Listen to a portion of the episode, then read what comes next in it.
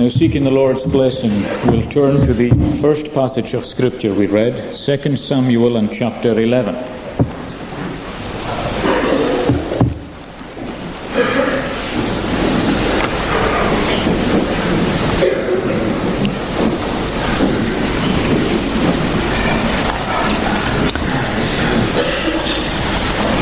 And the very last sentence in the chapter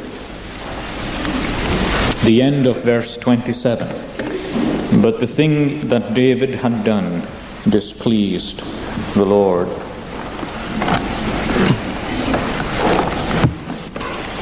Now I want to look with you for two Sabbath evenings at Psalm 51, which is a very well known psalm dealing with sin and repentance. And as I drew attention to it when we were reading it, the title tells us when that psalm was written. It was written some time after this terrible sin which David committed. And it deals with the blackest series of events that were ever in David's life, when he could be called legitimately an adulterer and a murderer. And the psalm tells us how he came to repentance and how he found the forgiveness of God. But before I look with you at the psalm, the next two Sabbath evenings that we're together, I want to look first of all with you at the history behind the psalm as we find it in 2 Samuel chapter 11. Because this very clearly brings before us the sin into which David fell and how he fell into it. And so I think it will be more beneficial for us to look at the psalm once we've understood the background a little better. So let's tonight look at these sins that we find recorded here in 2 Samuel 11. And of course, as the New Testament reminds us, these things are written for us, for our admonition, to instruct us, to warn us.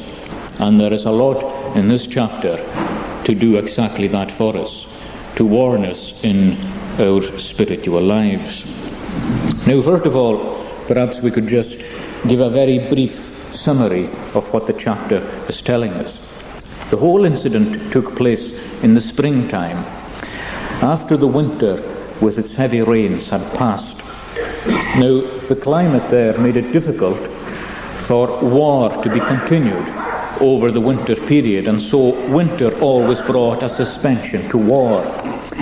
But as soon as the winter was over, any war that was ongoing would then be continued. And there was a war here between the Israelites and the Ammonites.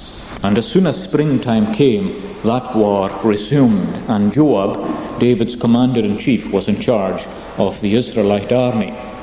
But David himself, for some reason, and we'll come to that in a moment, he stayed at home. He always went out with the army, but this time he remained in Jerusalem. And late one afternoon, David got up from his own couch and he went out to walk on the roof. As you know, in Israel, then you could walk on the roof of a house. And as he was walking on the roof of his palace, he looked down, and a little distance away down below him, he saw in the courtyard of another house, he saw a very beautiful woman bathing.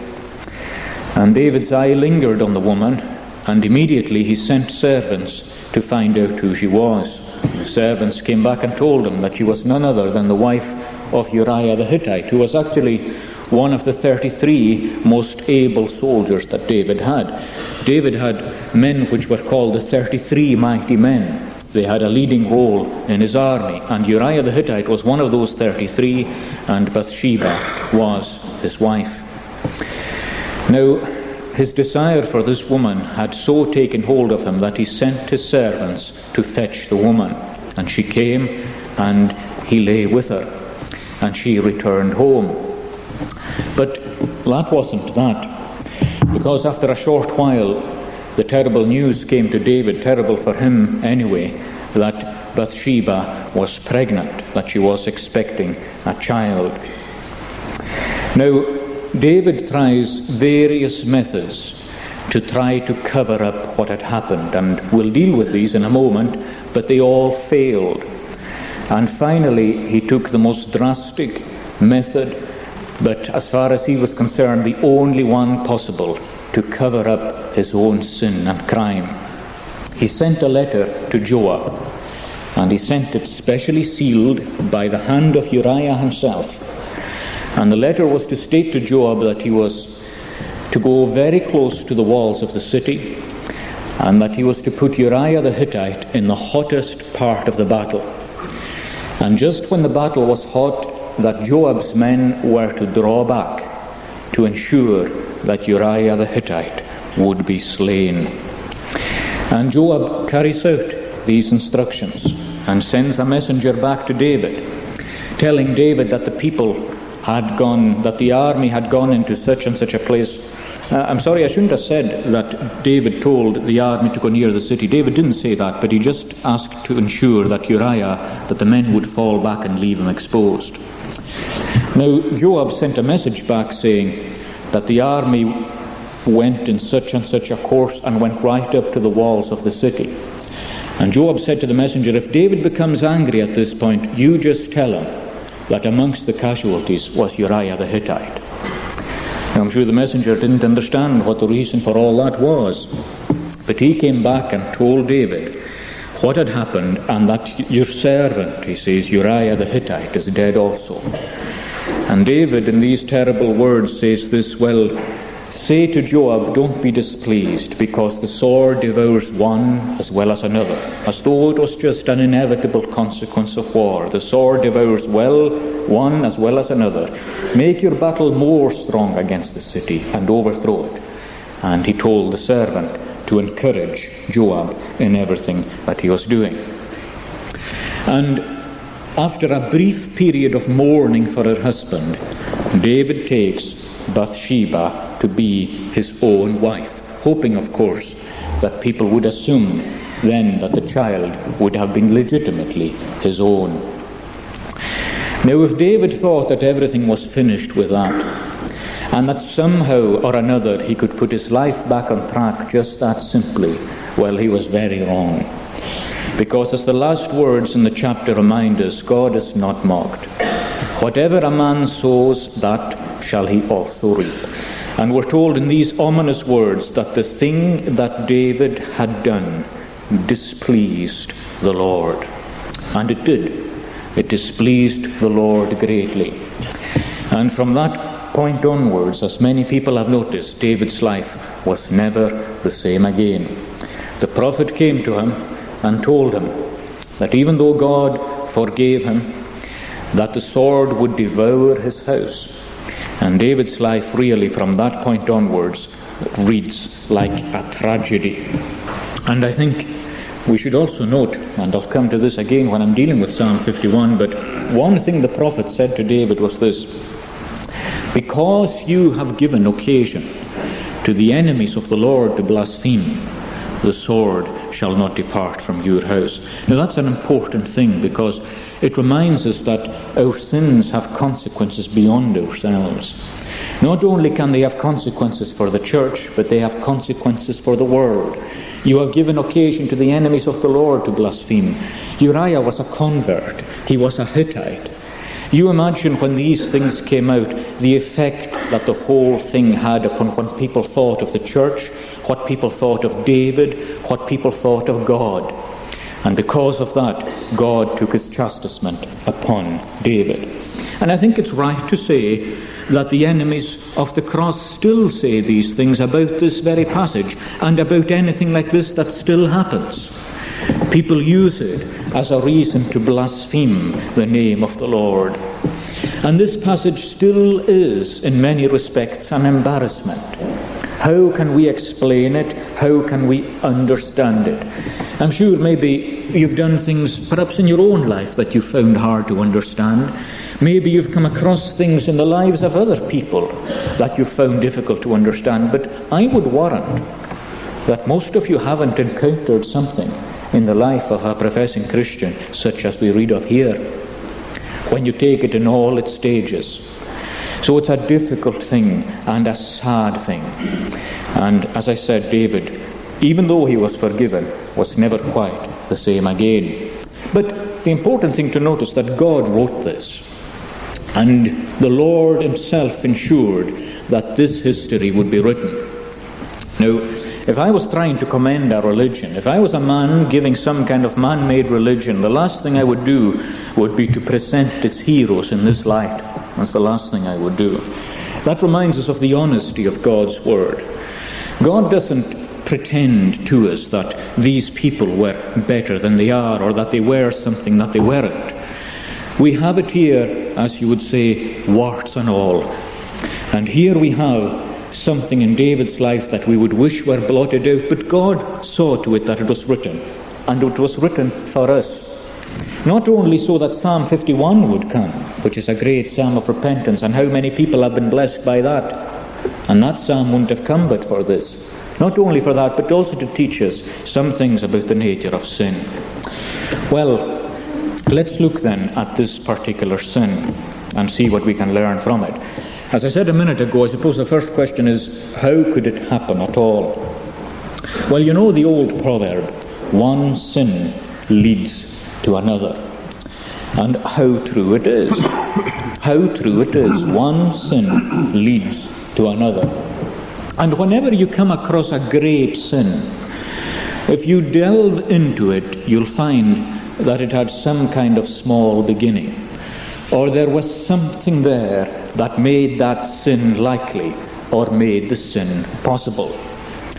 Now you say, well, there's absolutely nothing here like that. I mean, here we have David one minute, he's on the pinnacle of success. God is blessing his army, God is blessing his kingdom, and the next moment, almost literally in the twinkling of an eye, he's fallen. But it's not quite as simple as that. In fact, the scriptures give us a clue that something was wrong in David's life, and it's an important thing. In verse 1, we read this that it came to pass after the year was expired at the time when kings go forth to battle, that David sent Joab and his servants with him and all Israel. And they destroyed the children of Ammon and besieged Rabbah. But David tarried still at Jerusalem. Now, the word but there tells us that there is something unusual about this, and so there is. On every other instance, you find David accompanying the army He's leading the army. He's taking the army out to the battle and he's fighting the battle with the army. He was never an absent leader in that respect, but he went with his people and he went before them, even as God commanded him to do. But here, for some reason, he's neglecting his duty and he stays behind in Jerusalem. Israel is fighting, but David is not fighting.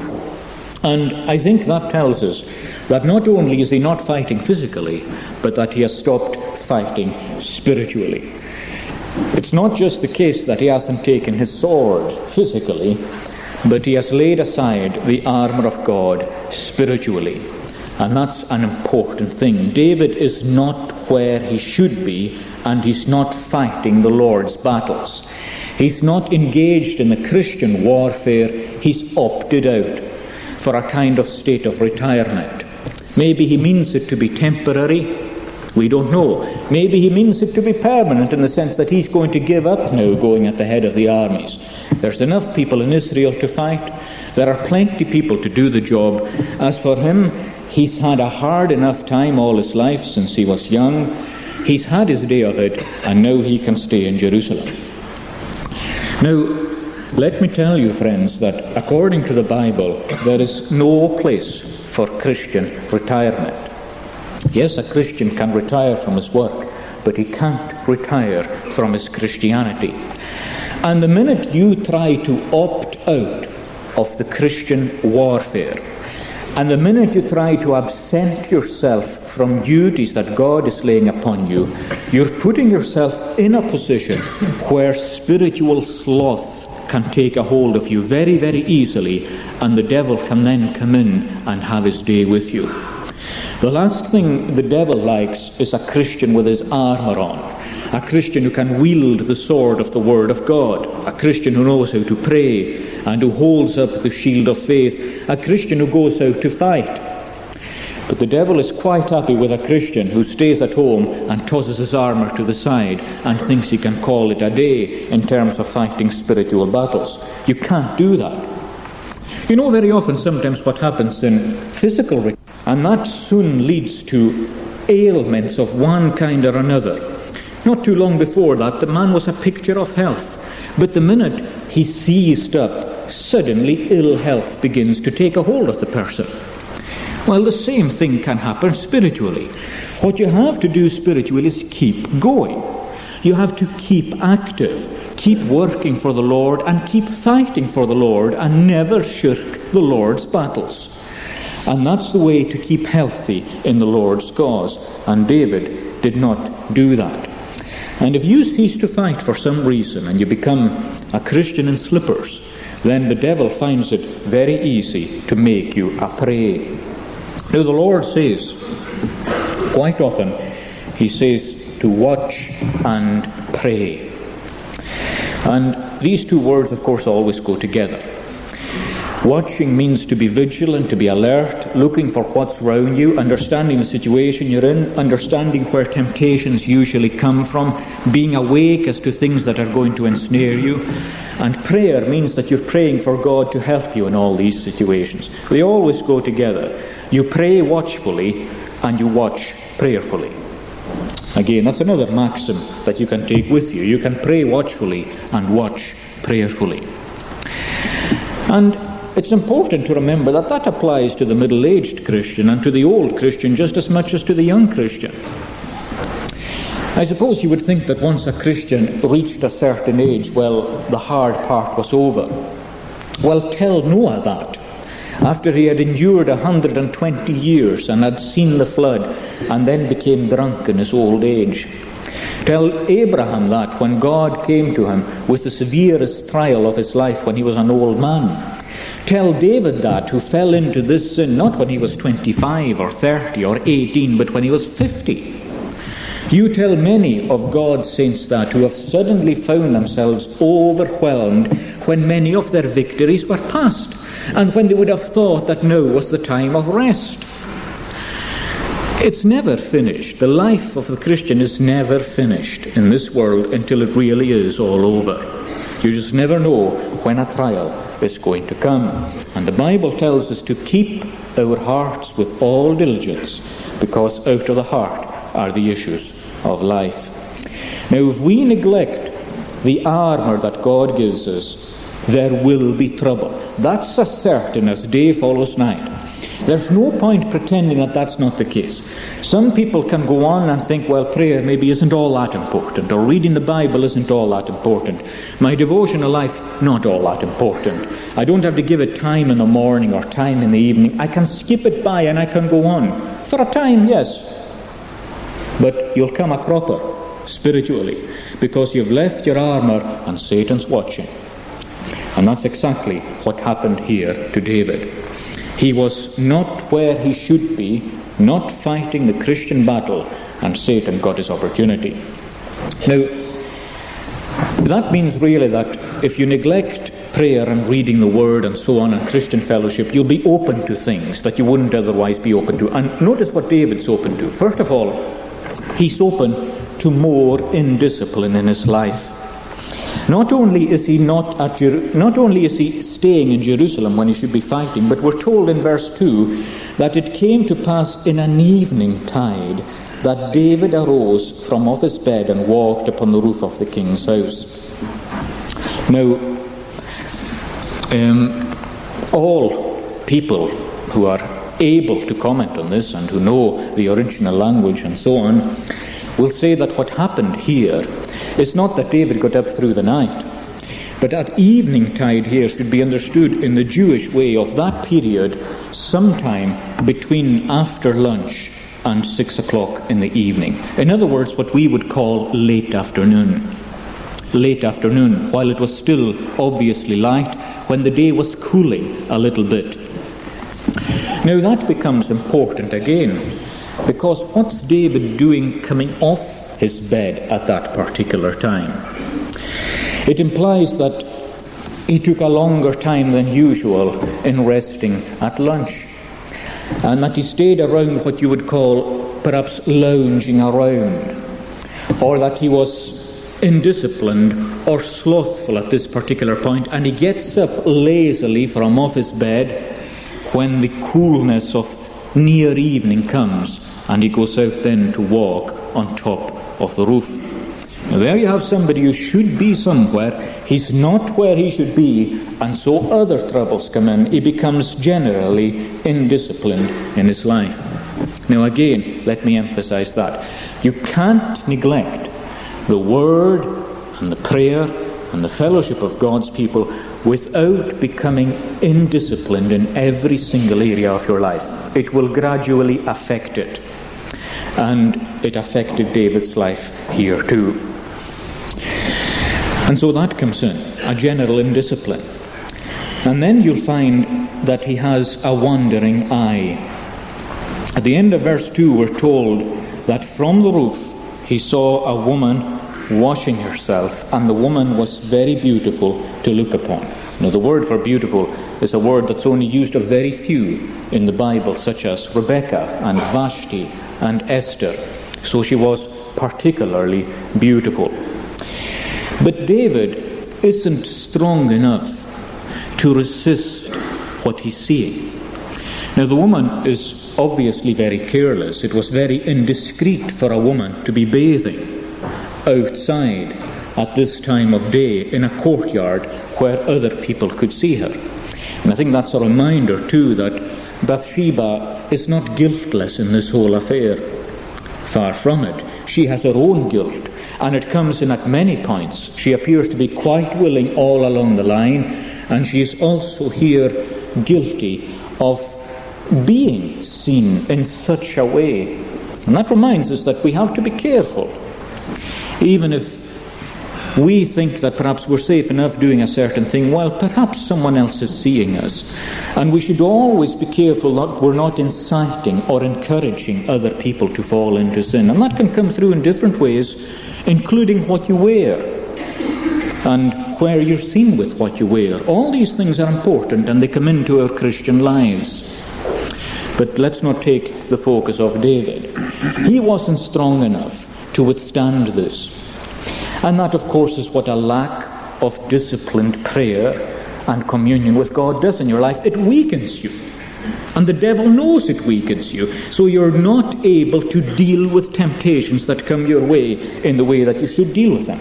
Joseph wasn't like that. He was close to the Lord and he was strong in the Lord. And when Potiphar's wife tried to entice him in exactly the same way, he fled, left his coat behind him, and was able to resist it. But David didn't have the spiritual energy and strength to resist it. And I wonder how true that is in the Christian church today.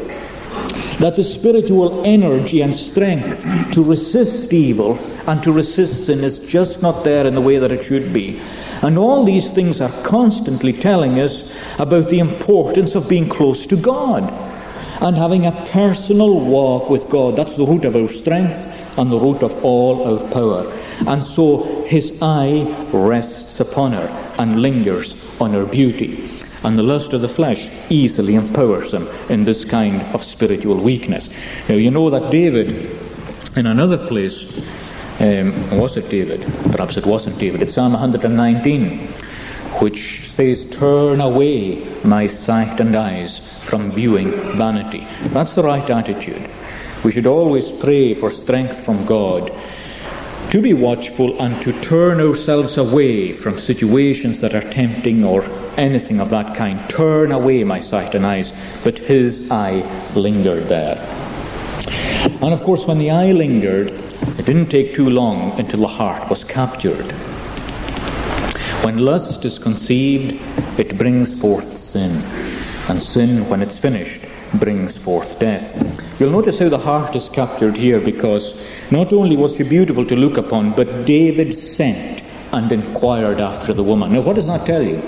It tells you that an idea has formed and the idea has come into a purpose and he's now set to go in a particular direction. So much so that he sends servants to inquire who this woman is. And before long, the deed is done we read that she came in unto him, and that he lay with her, and then she returned to her house. Now, not only is this evil in itself, but there are some things that aggravate it. First of all, God, I'm not sure how to put it, it sounds almost irreverent to say that God tried to stop him. But uh, what I should say is that God sent him a warning to stop him. God sent him a warning to stop him.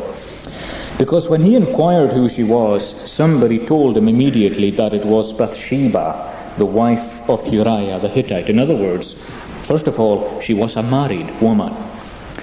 And let me say that adultery in the Bible is a great evil. And it's a great and rampant evil in our society. And the Lord doesn't wink at it. And adultery is something that the Lord's people should pray against in our society, and everyone should pray against in our society, that the bond of marriage in that way would be more greatly respected than it is. So immediately God fired this warning shot across David's bows. First of all, she is a married woman, and that is a sin punishable by death. And then again, not only was she a married woman, which aggravated the situation, but she was actually the wife of his own friend, Uriah the Hittite, a man who would fight any corner for David, one of his own 33 special hand picked men who was even a Hittite convert, not only an Israelite, but a Hittite convert who came into the Israelite camp. And what a fearful thing that was. Not only would the thing be known amongst Israel, but it would be known amongst Hittites and known amongst others what had happened to this man at the hands of David. So God there is firing a warning shot across his bows. Now I'm sure you know what that is too. Whether you're converted here or not, you'll know what I mean by that. Sometimes you've embarked on a course of action and you know it's a sin. You know it's a sin. And then perhaps God puts something in your way that makes it an even greater sin to your realization than you thought it was. And God puts something in your path that should make you stop. As though God is saying, and He is saying, stop it. Stop it right now. Before you go any further, stop it. And you know God's speaking to you in that, and your conscience is speaking to you clearly. But sometimes you determine just to go on with it. Another thing that aggravated his sin was this who he was, the king of Israel. Now, the greater the position you hold, the greater your responsibility. That's a fact. Moses just lost his temper once, we're told, with the people of God. He lost his temper and insulted them, and he was kept back from the promised land. Because those who lead should have a greater burden of responsibility. And how true that was of David, the king of Israel, the one man that people identified with the cause now, it should be no surprise that Satan would try to get him down, but how much more David himself should have been concerned that he wouldn't be brought down. And yet that didn't stop him either. And there was one more thing that aggravated the sin, and that's this that God had given him everything in life, more than he could ever have asked for. He was a young shepherd boy, he was despised at home, he was the youngest of the family. But God took him from the fold of the shepherds and God raised him to be king over Israel. God gave him a kingdom, He gave him an empire, and God had actually provided him with more than one wife, or God, in His permission, had given one wife or allowed David to take more than one wife. And remember, that was so clear in the parable that Nathan gave David. You remember that parable, and we'll look at it later another time. How God said to him, you know, you had everything. Just like this person who had one ewe lamb. And here's a rich man, and he had lots of lambs. But when a visitor came to him, instead of taking his own, he went and took this one ewe lamb that this poor man had. And David was so angry. Where is this man? He should be put to death. But Nathan said, It's you. You're the man. God gave you everything, and still you did this. And how true that can be of you, too. What you do is in spite of what God has given you. Not because God has been uh, meager in what He's given you, He's given you much, but still, perhaps, you've done it, and all that aggravated his, um, aggravated his sin. Now, God isn't mocked. The Bible tells us, be sure your sins will find you out. Now, that is as sure as anything. Our sins will find us out. And the Lord's people will be chastised in this life for what they do in this life. And one way God chastises them, or he begins chastisement, is by allowing the sin to grow and envelop and to enmesh them. Now that may sound strange to us, but there's a text in Jeremiah, I think it's chapter 2, that tells us, Your own wickedness shall reprove you. Your own backslidings shall reprove you. And that can be so. David found himself in a pit, and he kept on digging and making the matter worse for himself. If David thought the thing was over, it wasn't. A few weeks later, he heard that she was pregnant, that she was with child, and then David's world seems to collapse around him. Look at the problems. First of all, Uriah was away at battle. Everyone knows that he is not the father. Some of his servants knew that Bathsheba had been sent for and that David had met with her. And then again, David fears the scandal on his own name. Now, I'm sure he could rationalize that and pretend that what he was really concerned about was the Lord's cause. But you know, very often people can say that it's the Lord's cause that they're concerned with when it's really themselves and their own pride and their own reputation that they're concerned with, and not the Lord's cause at all. And I'm quite sure David was like that here. The Lord's cause will survive your falls. The Lord's cause will go on even if you have to confess something that's terrible. Don't worry, it will go on. But of course, it's a big question whether you will go on and how you will go on. And that's what was concerning David. What would people now think of the sweet psalmist of Israel? What would people now think of all his campaigns and his victories and his spiritual life and spiritual teaching? It seems as though the whole thing was going to collapse around him. Oh, the cause, yes. The cause could go on, but could he face a confession? Could he face a confession? And in that way, Bathsheba's pregnancy was a rebuke and a test. What would he now do? Well, what does he do? Do we read that he prayed? No. Do we read that he sought the Lord? No. Do we read that he asked God for courage just to confess and to acknowledge that he had done wrong? No, we don't read any of that. What he tries to do is he tries to cover it. He tries to get out of it. And how does he do it? Well, first of all, he sends for Uriah the Hittite. And Joab the commander sends him back. And David, first of all, speaks to him and says, How's the battle going and how's the war prospering? And then, after these things are over, David says to him, Now go down to your own house and stay there, wash your feet, make yourself comfortable, in other words. And as soon as Uriah had left the house, David arranged for a bountiful supply of dressed meat, of food, to be sent down from the king. Now, of course, the arrangement is obvious.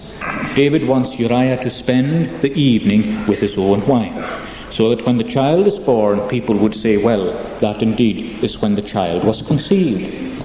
But you know, when people have a heart set on sin, it's strange how God's providence seems to trip them up. Every single twist and turn that it takes, it seems to trip them up.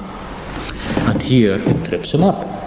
Because Uriah doesn't go down to his own house, he stays at the door of the king's house with the servants of the Lord.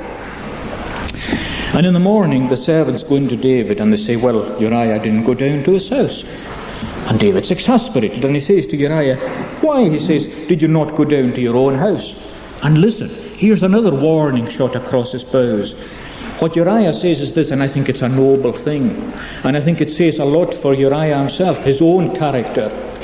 Uriah says, My people are out, he says, fighting the battles of the Lord. They're out in the fields and they're out in the tents.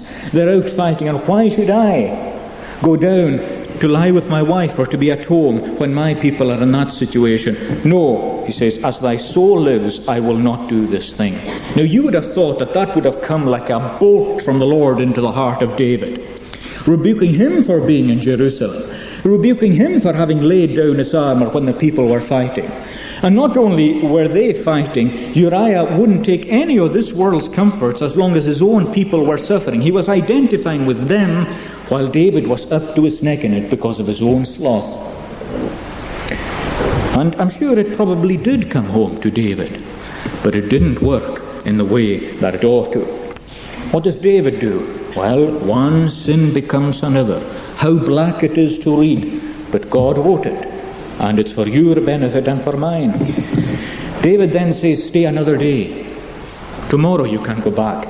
And that evening he entertains him, and he makes him drunk, we're told, insisting that he have one glass of wine after another. And again, the idea is to get him definitely to go down and to go to his own home.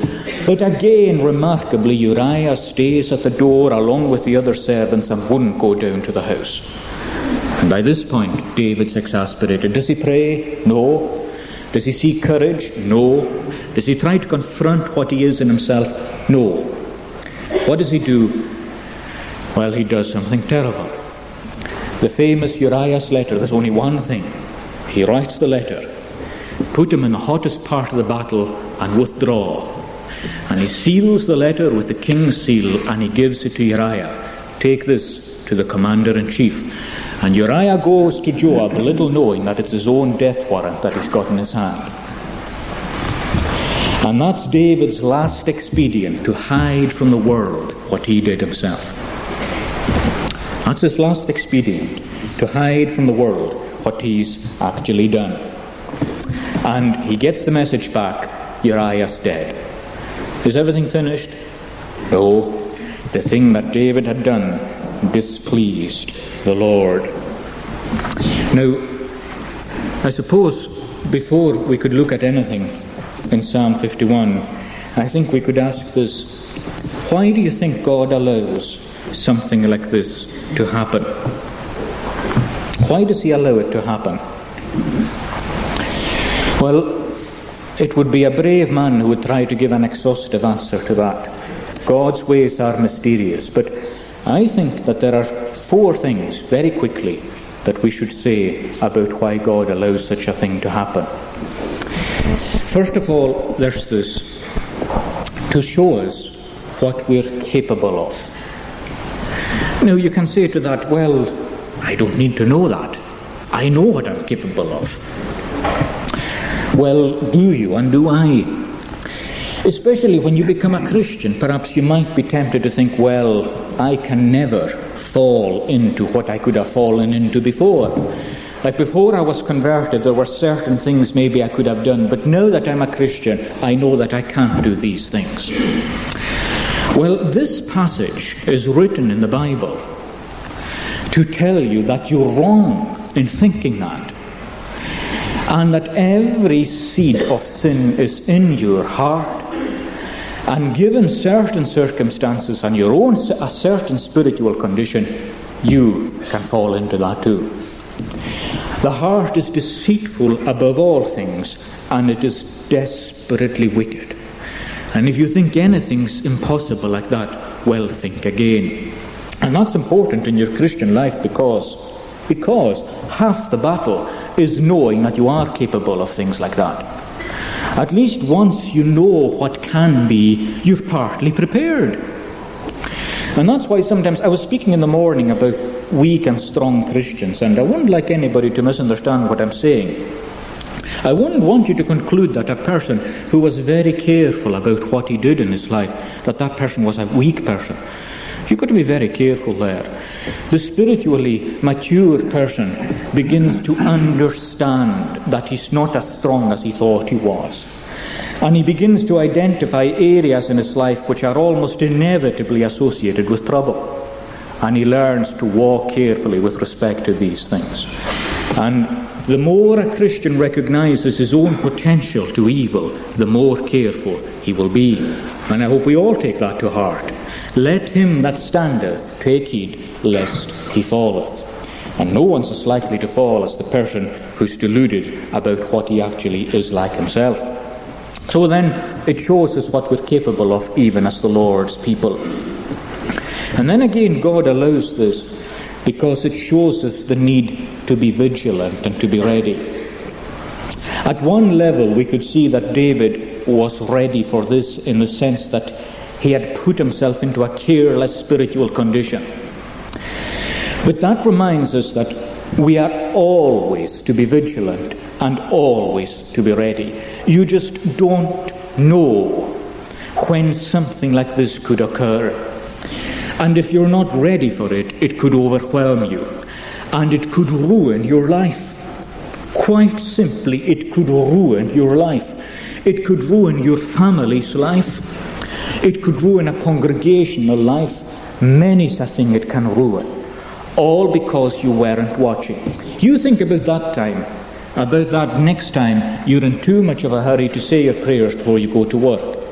Think about that next time that you're thinking about whether you should take the time to read your Bible before you go to school.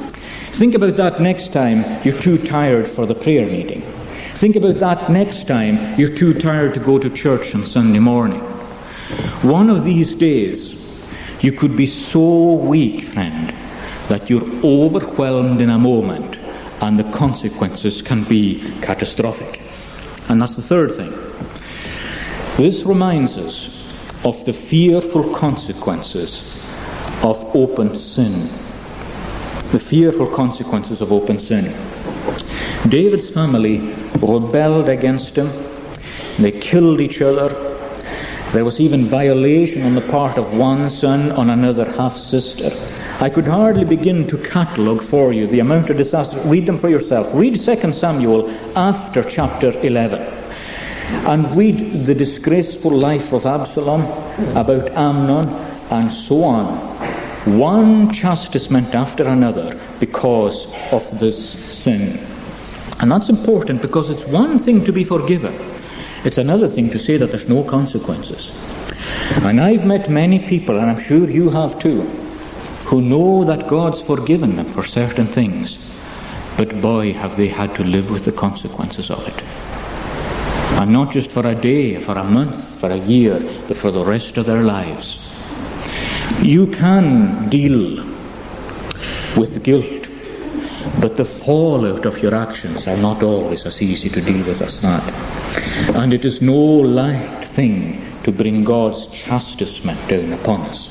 It is a fearful thing. Even if it isn't his, ju- his, his judgment or his punishment, his chastisement is a fearful thing. And I think the fourth thing, last of all, very quickly, that this incident reminds us of is this the grace of God. The grace of God. After all, God did forgive David. He did. And that reminds us of what Paul said that where sin abounds, grace did much more abound. I wonder if you were a citizen of Sion at this time, and if you had been in David's company and all this came out, I wonder if you thought, you would have thought, well, he can never have been a real believer at all.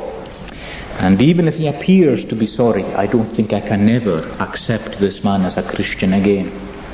I wonder if he would say that, or if I would say it. Well, we must never, ever minimize the grace of God like that. He found repentance. And that just shows us the incredible grace of God, how deep it is, how merciful He is. It shows us the greatness of His love and of His compassion, that He brought David back. Manasseh was saved, Paul was saved, and we ourselves have been brought back from many things like that. But I hope this reminds us of the fearful evil of sin. I think we live in a day when sin is really taken quite lightly. And some people almost act as though there is no such thing as sin anymore at all. But there is sin, and it is real, and we're to be guarded against it. And I hope that prepares the way for looking together at Psalm 51. Now, I won't